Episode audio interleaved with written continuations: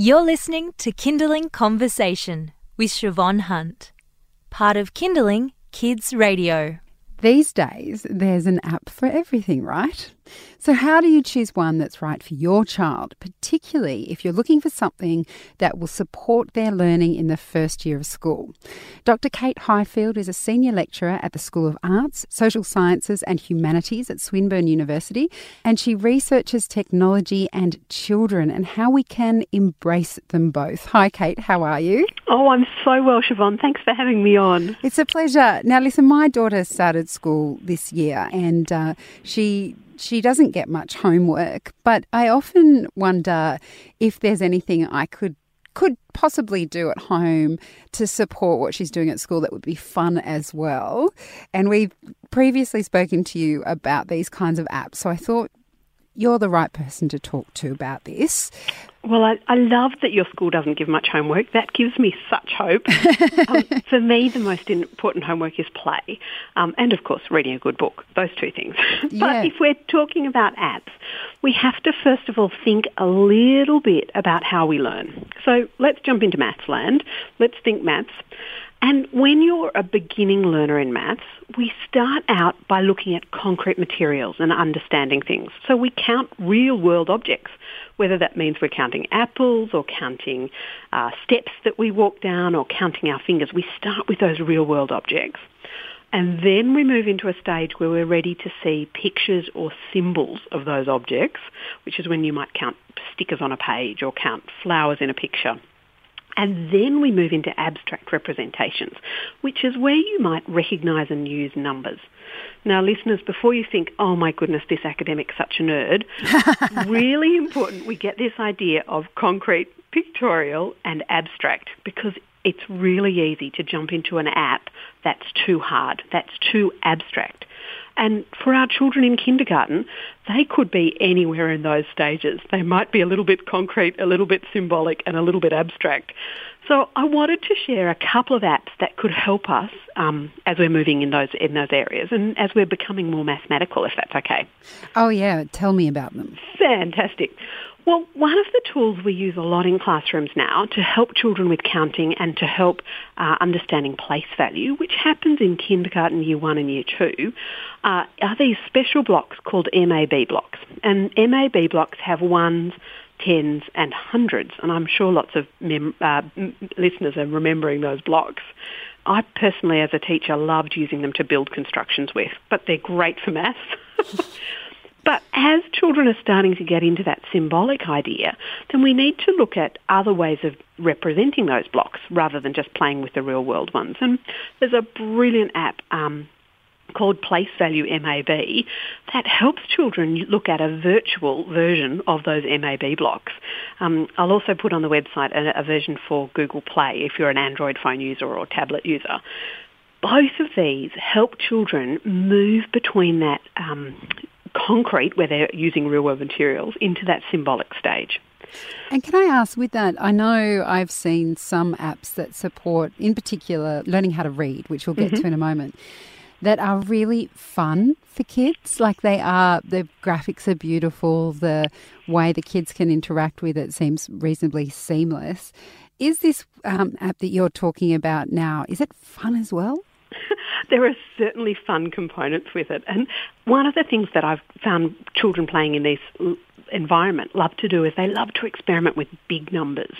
So you you might not have these blocks at home or you might have a limited number of them, but you can literally make enormous numbers just because they're virtual, because they're just on screen. There's an unlimited number of blocks in this space. Um, the Kids Place Value, which is the Google App Store version of the app, um, actually has a whole heap of games to do with that as well. But if you want some more games, oh, I've got a few brilliant ones. Go the on. two maths games I love, love, love, which are for children who are sort of understanding numerals, which happens in kindergarten and a little bit towards year one. Uh, the two apps that I just love for that are Math Doodles uh, and Motion Math. So I'll tell you about Motion Math first of all. You've got these little fish, and the fish have a number on their body, and you have to feed the fish.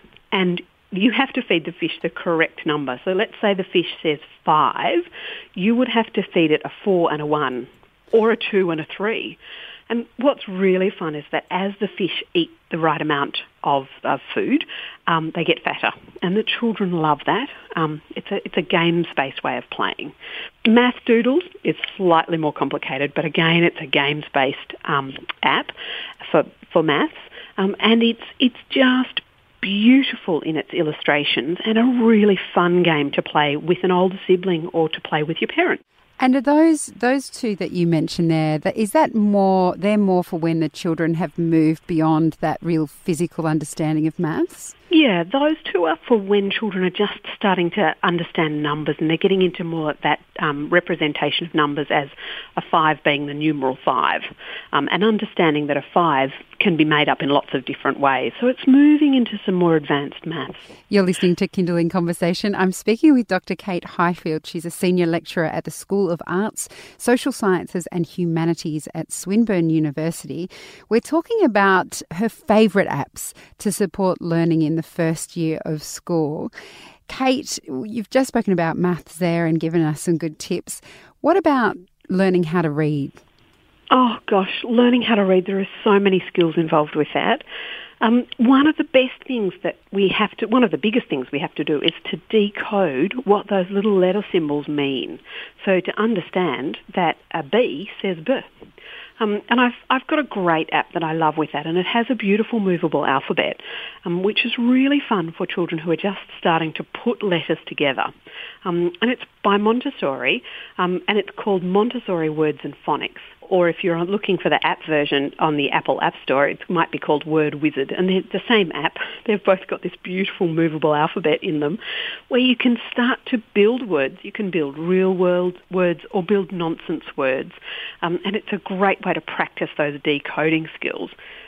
For those of you who are already um, beyond the decoding stage, there are also some brilliant apps that allow children to be an author. Um, there's two in particular that I really love. One is called Book Creator, and we've talked about Book Creator before. Um, but the other one is called We Publish, and both of these apps are designed so that children can become authors of their own content. You can add photos and text, or with We Publish, you can print these teeny tiny little books just out of an A4 piece of paper.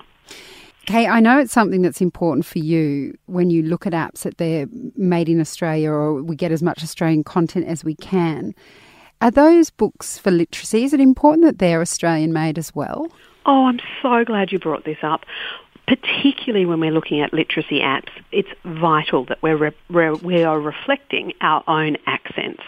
Now, not all of your listeners are going to be Australian, so if you speak with an English accent, that you need to look for, acts, uh, for apps with that UK accent. Um, Book Creator and We Publish both of them is going to be the child's voice that you listen to. Unfortunately, the Montessori one is a little bit more robotic, a bit more computer generated. Um, but it gives children the chance to actually hear the Australian alphabet spoken. And that's really important given that so many apps come from America um, where we have, uh, and so the app has an American accent. So looking for Australian apps is just really important, especially when we're talking about letters and sounds. What would you say to parents who might be worried about their child spending too long on the screen? So they're thinking, okay, I want to support their learning, but you know, they've been at school all day. I don't want to shove them in front of a screen. What would your response be? I think that's a big issue, and I do think we have to put sensible limits on screen time. Um, obviously, we have to think about what we're doing on screen, uh, but we also have to think about how much time we're spending on screen. And I, I love the idea of just setting a timer and saying to the children when we're starting to play, let's play this for 20 minutes, and actually sticking to that 20 minutes. Um, it might be 20 minutes of co-play with you as a, as a co-play partner, or it could be 20 minutes of play individually. Um, but really putting some limits on there and, and talking about why you're putting limits on. Um, and, and of course, as with all parenting, sticking to those limits. And with regards to the these particular apps that are supporting learning, would you recommend to for parents to download them on their iPad if they have one, as opposed or, or their larger mobile device, as opposed to their phone?